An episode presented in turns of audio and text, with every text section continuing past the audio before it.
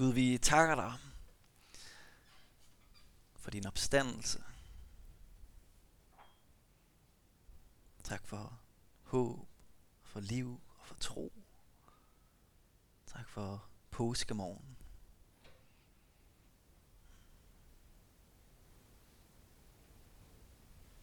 Gud, vi beder om, vi må få lov til at, at forbinde vores hjerte med dit hjerte i dag. Amen. Vi skal læse påskens gode budskab, Det står i Markus evangeliet. Det står sådan her. Da sabbaten var forbi, købte Maria Magdalene og Maria, Jakobs mor og Salome vellugtende salver for at gå ud og salve ham. Meget tidligt om morgenen, den første dag i ugen, kommer de til graven, da solen var stået op. Og de sagde til hinanden, Hvem skal vi få til at vælte sten fra indgangen til graven? Men da de så derhen, opdagede de, at stenen var væltet væk, for den var meget stor. Og da de kom ind i graven, så de en ung mand i hvide klæder sidde i den højre side, og de blev forfærdet. Men han sagde til dem, vær ikke forfærdet. I søger efter Jesus fra Nazareth, den korsfæstede. Han er opstået. Han er ikke her. Se, der er stedet, hvor de lagde ham. Men gå hen og sig til hans disciple og til Peter, at han går i forvejen for jer til Galilea. Der skal I se ham, som han har sagt jer det. Og de gik ud og flygtede fra graven, for de var rystet og ude af sig selv, og de sagde ikke til nogen, for de var bange. Jesus er opstået fra de døde, og hvis man har fulgt med i beretningen her hen over påske, så for en uge siden, så så vi, at Jesus han kom ridende ind i Jerusalem på et æsel, sagt modig, ydmyg, men stadigvæk som en konge. Og i torsdags, der havde vi beretningen om, at Jesus han blev forrådt af en af hans nærmeste. Og det var lige efter, at han havde vasket deres fødder og, og spist påskemåltid sammen med dem. Han indstiftede nadveren der. Og så lang fredag, for dem af jer, som var med til vores gudstjeneste her, så havde vi dækket den her åbning til, så der var mørkt herinde. Og der var et kors, fordi vi fejrede, at Jesus han døde på et kors, og det var mørkt. Og så heldigvis slutter historien ikke der, så får vi den her skønne beretning om, at de kommer ud til graven, og graven, den er tom. Du kan bare tage den ned igen. Jesus han er opstået fra de døde. Og hvordan skal vi forholde os til det i dag? Hvordan er det, vi skal gribe det, så vi ligesom kan fornemme noget af dybden i det? Fordi det er jo en historie, mange af os vi har hørt rigtig mange gange. Og jeg, jeg fandt en artikel af Henry Nouwen, som beskriver påsken som en fortælling, der foregår imellem afmagt, eller magtesløshed og magt. Så måske er det, er det det, vi skal prøve at gribe om. Lad os prøve at se, hvad der sker, hvis vi undersøger påsken ud fra magtesløshed og magt. Så først måske nogle tanker om, hvad magt er. Der er, der er meget i vores verden, der handler om magt. Der er, der er ikke så længe til, at der er valg, øh, både til Europaparlamentet og til Folketinget. Jo. Og hver eneste dag, hvis man åbner DR.dk eller ekstrablad.dk eller horstensfolkeblad.dk eller hvor, hvor det nu er, man, man får sine nyheder. Så hver eneste dag, så kan man jo læse om magtkampe, der udspiller sig. Og det kan jo være Sydamerika, det kan være Afrika, det kan være, at man følger lidt med i, hvad Trump han har tweetet. Øhm, og det er jo altid med baggrund i, hvem er det, der har magten? Hvem er det, der får positioneret sig på den ene eller den anden måde? Der er et spil om magt overalt omkring os. I politik, både lokalt og nationalt og internationalt. Men der er også hurtigt et magtspil i vores familier. Eller i os selv. Hvem er det, der har bukserne på hjemme ved jer? Det er jo sådan et klassisk dansk udtryk for, hvem er det, der har magten? Hvem er det, der, der får det sidste ord? Hvem er det, der får sin vilje igennem? Hvem er det, der styrer? Eller vi kan bare prøve at se på os selv. Det er jo alt for tit, at vi ender et sted, hvor vi er fyldt med bitterhed i stedet for taknemmelighed. At vi er fyldt af hævn i stedet for tilgivelse. At vi kommer til at skade i stedet for at helbrede. At vi ender et sted, hvor vi vil konkurrere i stedet for at vise barmhjertighed. Et sted, hvor vi kommer til at yde vold i stedet for at samarbejde. Et sted, hvor vi har frygt i stedet for at have kærlighed. Der er jo meget at begræde, når man tænker på magten, både i verden og i vores relationer, i vores familier og i os selv. Der er jo folkeslag, som rejser sig mod folkeslag, religioner, der rejser sig mod religioner, præsidenter, der myrdes, og militærkup og annekteringer af det ene og det andet landsdel. Og hvis vi er ærlige, så kan vi også godt få øje på det inde i os selv. Bitten, hun, øh, hun lærte mig en motto her for to uger siden, min kone. Hun, hun, hun sagde, det er, vis ingen svaghed. Det er en god måde at leve sit liv på. Vis ingen svaghed. Og øh, så, så så vi, øh, vi så BS og Bubber øh, i Vildmarken øh, i, i går øh, på, øh, på TV2 Play, og, øh, og, og det som er meget sjovt, det er jo, BS han er jo trænet elitesoldat, ikke også? Så han etablerer jo en magtsituation lige med det samme. Og så siger Bubber til ham, skal vi virkelig have de her gummistøvler på? Det er jo, vi er i Afrika, hvorfor i alverden skal vi have dem på? Og så siger BS bare til ham, nu bliver vi lige enige om noget. Du får det samme som mig, og det jeg har, det er det bedste. Og så ved man godt, så er der ikke mere at snakke om, vel? Og det der sker der, det er jo, at BS han er jo trænet soldat. Han er vant til, jeg har magten, jeg etablerer et magtrum, og jeg sørger for, at du følger det. Ikke også? Og ellers så er der nogen, der kommer til skade. Øhm. Og han er jo trænet i at sige, vis ingen svaghed. Ikke også? Og problemet er jo, at det er jo ikke en god strategi for os. Hvis vi ser ind i vores eget hjerte, og vi har den strategi, hvis vi kommer til at være optaget af magt i vores liv, så er vi konstant på udkig efter at blive opdaget, og blive værdsat, og blive belønnet.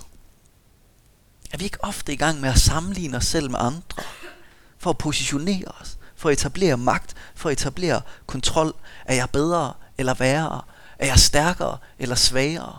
Er jeg hurtigere eller langsommere? Siden folkeskolen, så har vi været i gang med en konkurrence med dem, som vi er ved siden af, om hvem har magten, hvem er mest populær, hvem ser bedst ud. Alle de her ting. Og det kobler sig jo på magten, fordi at det er en usikkerhed, som er i os, som gør, at vi er villige til at tage det, som ligger foran os, og bruge det til at etablere magt.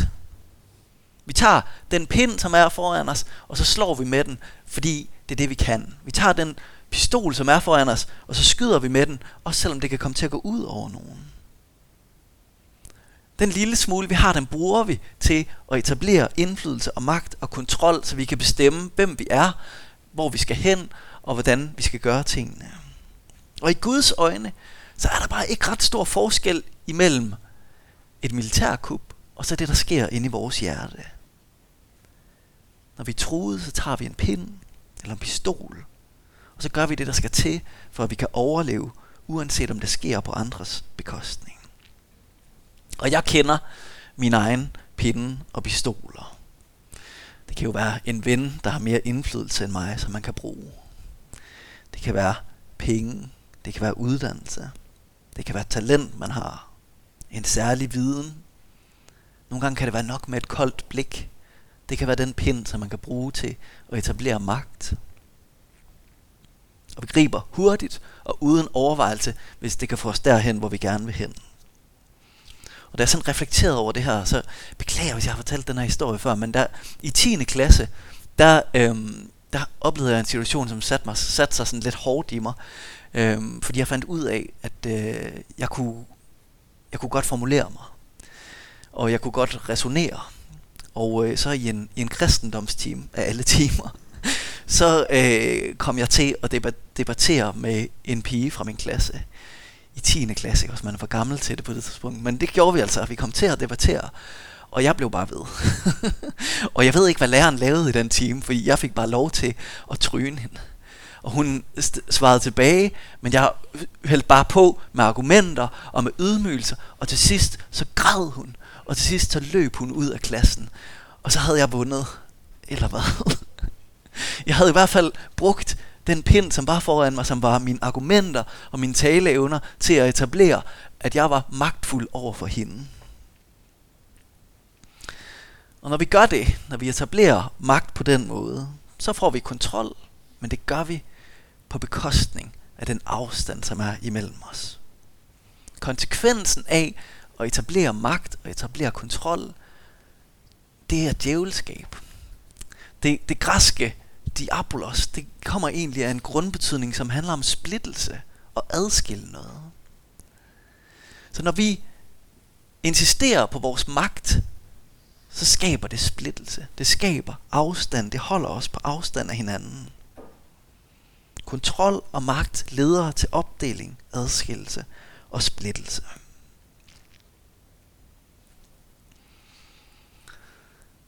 Og så lad os prøve lige at tænke tilbage.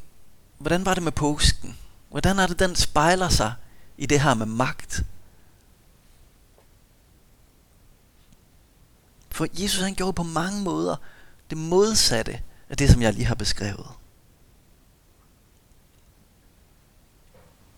Hans liv, det begyndte med, at han var Gud, som gav afkald på sin magt. Det var meget kendte vers fra Filipperbrevet, hvor der står, han som havde Guds skikkelse, regnede det ikke for et rov at være lige med Gud. Altså han synes ikke, at det var, at han tog noget fra nogen ved at være lige med Gud. Men han gav afkald på det. Og så sagde det vil jeg godt give slip på. Og så tog han en tjenerskikkelse og blev mennesker lige. Altså Gud, han lod sig føde som menneske. Det er jo begyndelsen på Jesu historie. Og på den måde, så satte han sig jo i magtesløshedens sted. Han var en baby. Han var dybt afhængig af sin mor og sin far, deres kærlighed, deres omsorg, af mad, af drikke, af opdragelse.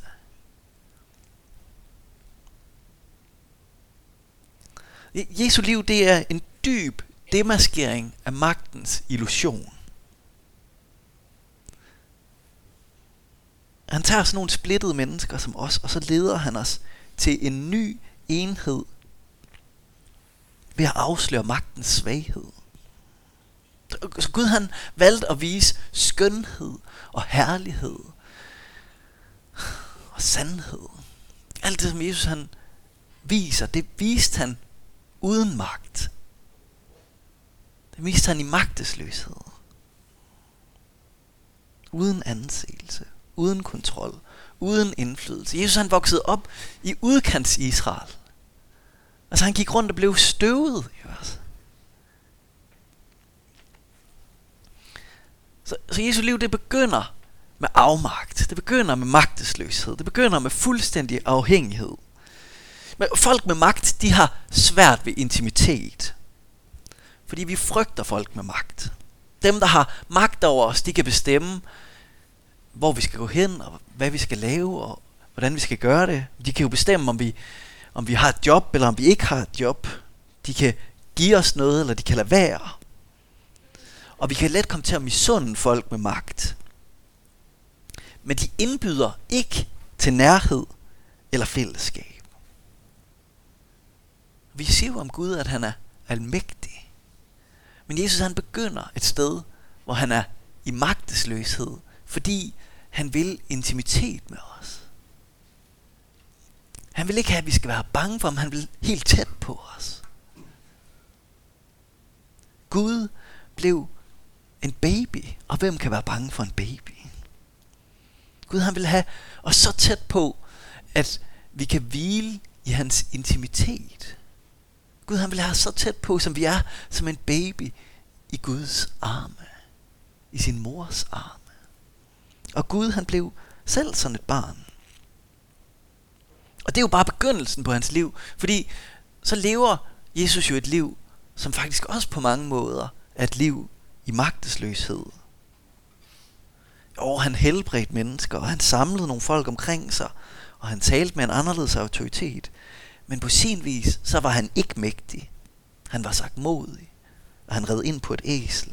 Og hvis man skal beskrive Jesus, altså det liv, som han levede, så kan man faktisk let beskrive det med dem, med de ord, som han underviser om i bjergprædiken. Og der, der, øh, der har han saligprisningerne, som nogle af jer måske har hørt før. Salig er de fattige i ånden. Jesus han var ikke nogen særlig. Han blev regnet for en, der var fattig. Salige er de, som sørger.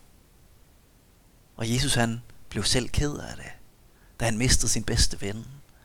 Da han så, at Jerusalem skulle ødelægges. Jesus han var selv en, der blev ked af det. Han sørgede. Salige er de sagt modige. Jesus han viser ydmyghed. Han tager sig af dem, som andre ikke rigtig regner for noget. Dem, der har spedalskhed, børnene, kvinderne på den tid.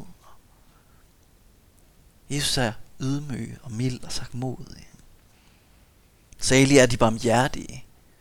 Jesus han viser barmhjertighed, og han underviser i det. Han taler både om næstekærlighed og om fjendekærlighed.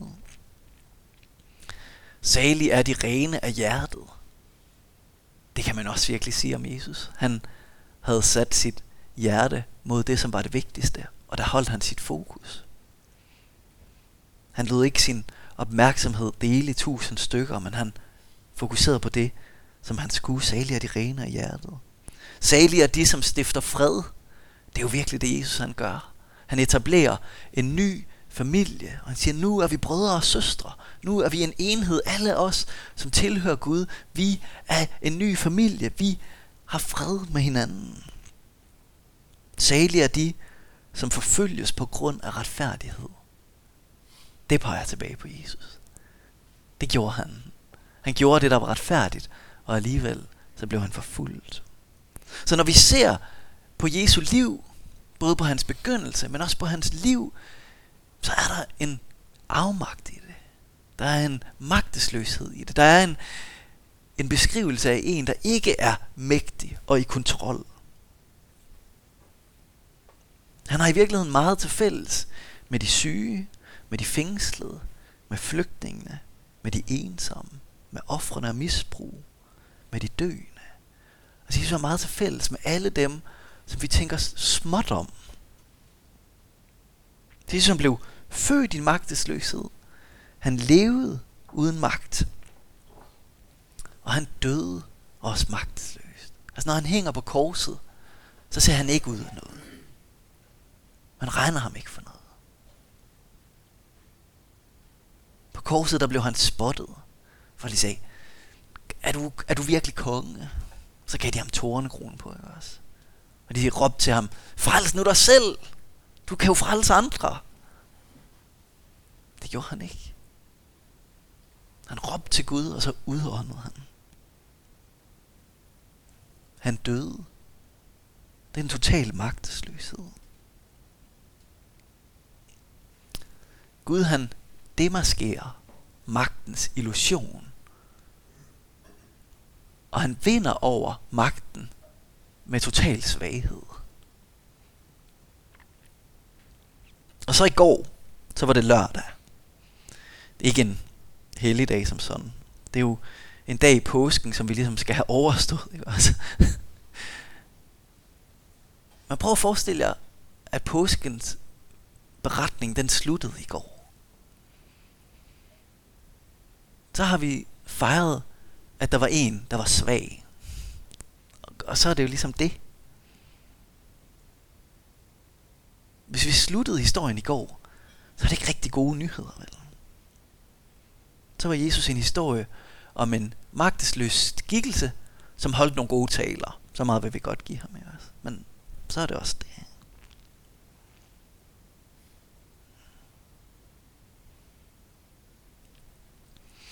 Og problemet er, at vi kan let komme til at slutte i går.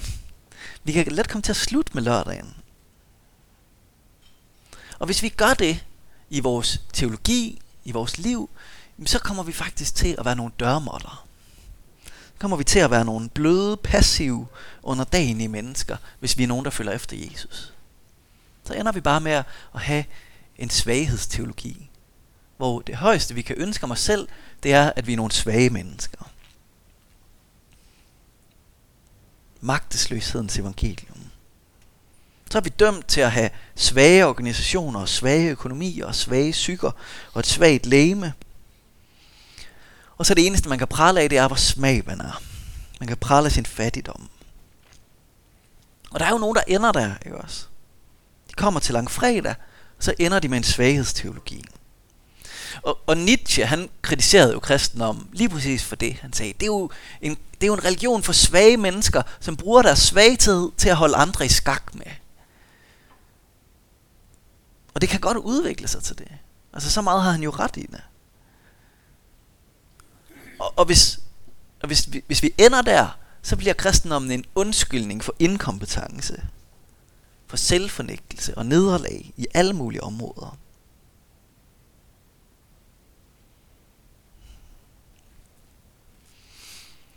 Og det skal vi beskytte os imod. Og tænke, at øh, vores ideal, det er økonomisk svaghed og intellektuel svaghed og åndelig svaghed. Fordi hvis vi kommer til at forhærlige det, så hvis folk de for eksempel er syge, så tænker vi, ah, men skal vi egentlig tage dem hen til læge, fordi måske var det bedre for dem, de bare ligesom var svage for Gud.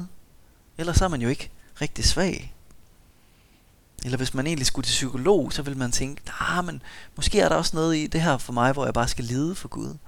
Nej, sådan en svaghedsteologi har vi ikke. Påsken, den, den slutter ikke om lørdagen.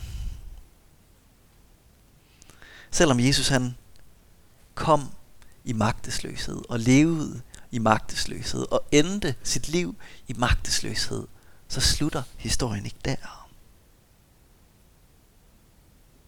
For den demaskering, der ligger i Jesu liv, det er, at han havde fuldstændig tillid til Guds magt. Han kunne afsige sig sin egen magt og være magtesløs, fordi han vidste, at Guds kraft den var stærk nok til at bære ham.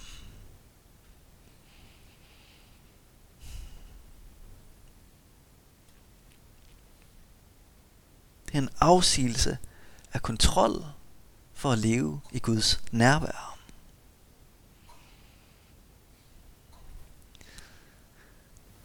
Og i den afmagt, der er der en mulighed for at modtage kraft fra Gud, og så leve med oprejst pande.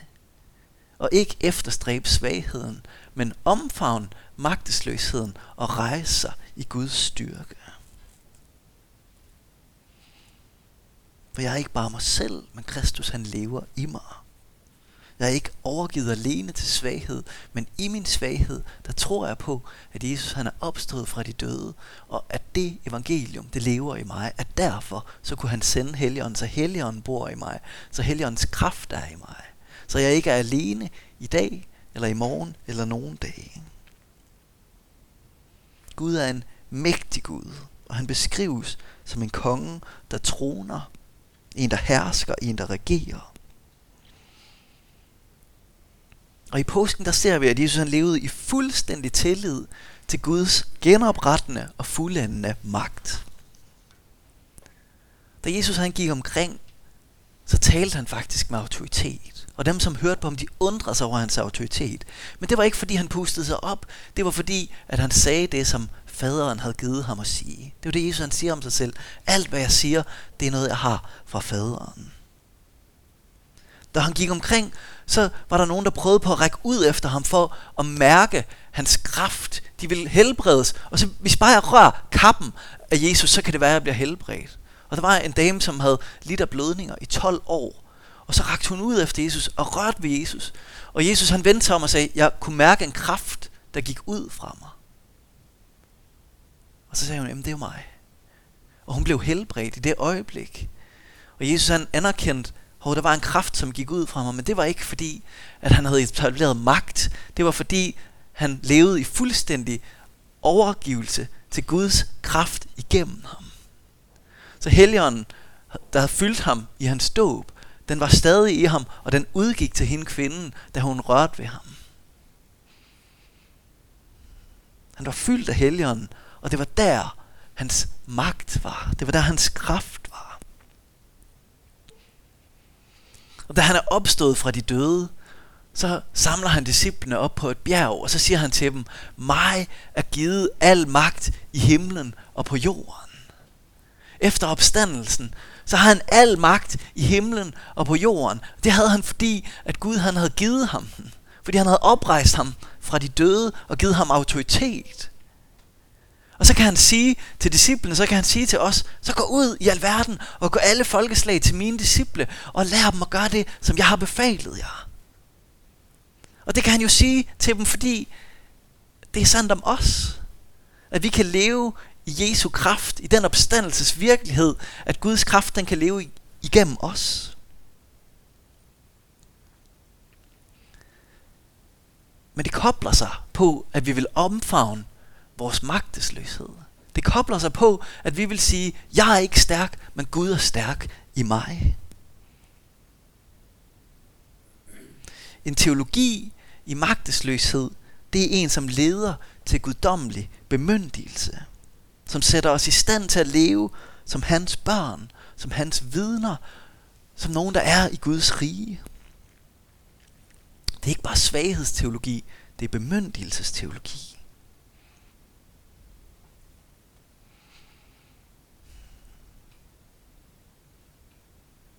Det er en teologi for dem, som hævder, at for dem, der er kraften i Guds kærlighed. Den sætter fri for frygt, og den muliggør, at vi kan sætte vores lys på en stage, og vi kan gøre arbejde i Guds rige. Ja, vi er fattige, og vi er sagmodige, og vi er sørgende, og vi er sultne efter retfærdighed. Og vi kan være rene af hjertet og fredselskende, og forfulgte, fordi verden altid er fjendtlig over for Gud.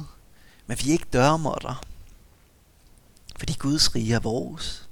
Det er vores arv, Guds opstandelse er vores, og det er vores håb.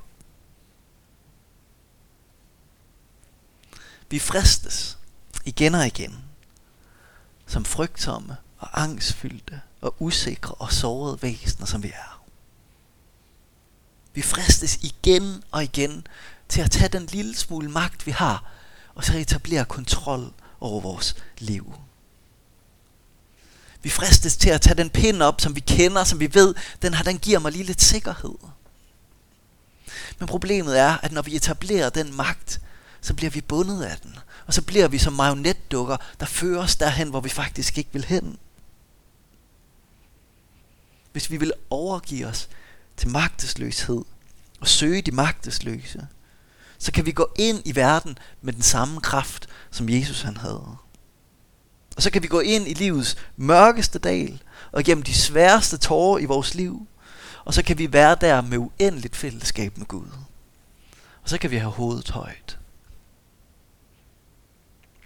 Opstandelsen fra de døde, det er den ultimative magt ud af magtesløshed. Det er liv ud af livløshed. Det er håb i en håbløs situation. Og den måde, vi efterlever opstandelsens virkelighed på, det er ikke ved at puste os op og sige, nej, vi skal leve som nogen, der tror på, at vi er opstandende. Nej. Det er ved, at vi lader os falde sammen i Gud. Og så lader Gud og den, der oprejser fra de døde. Vi tror på de dødes opstandelse. Vi tror på, at han oprejser os fra de døde på den yderste dag, men vi tror også på, at han kan oprejse os i dag. Vi tror på, at den kraft, som var i Jesus, den kraft, som udgik fra Jesus, og den kraft, som Jesus han talte om, at den er i os. Det er det, Paulus han skriver i Efeserbrevet, han siger, den kraft, som, som Gud han oprejste Jesus med, den er nu i kirken. Og kirken er os. Den er i os, os som tror på ham. Guds opstandelseskraft er i os. Og vi tror på, at Jesus han altid kalder os til at overgive os til den magt. Han kalder os til at afstå fra vores egen magt og omfavne vores magtesløshed og dermed opleve, at Guds magt den virker i vores svaghed. Og så står vi ikke oppustet, så står vi oprejste. Glædelig påske. Lad os rejse os så og bede.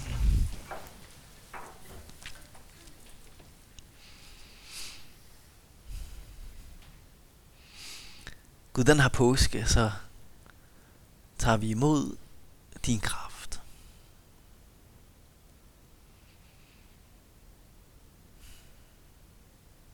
Og vi beder, kom Helligånd, kom og fyld os.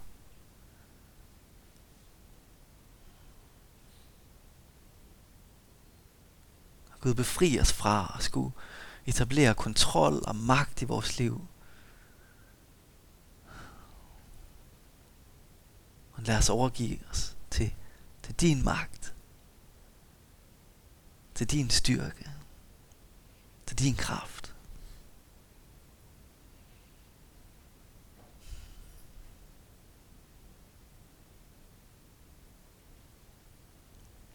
Gud, den her påskemorgen, så beder vi om, at dit opstandelsesliv, det må strømme igennem os.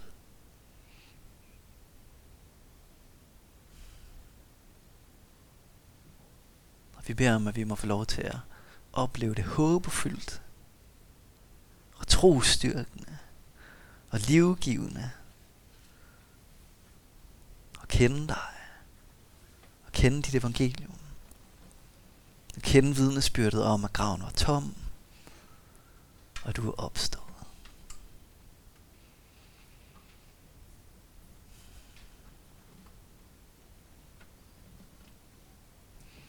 Amen.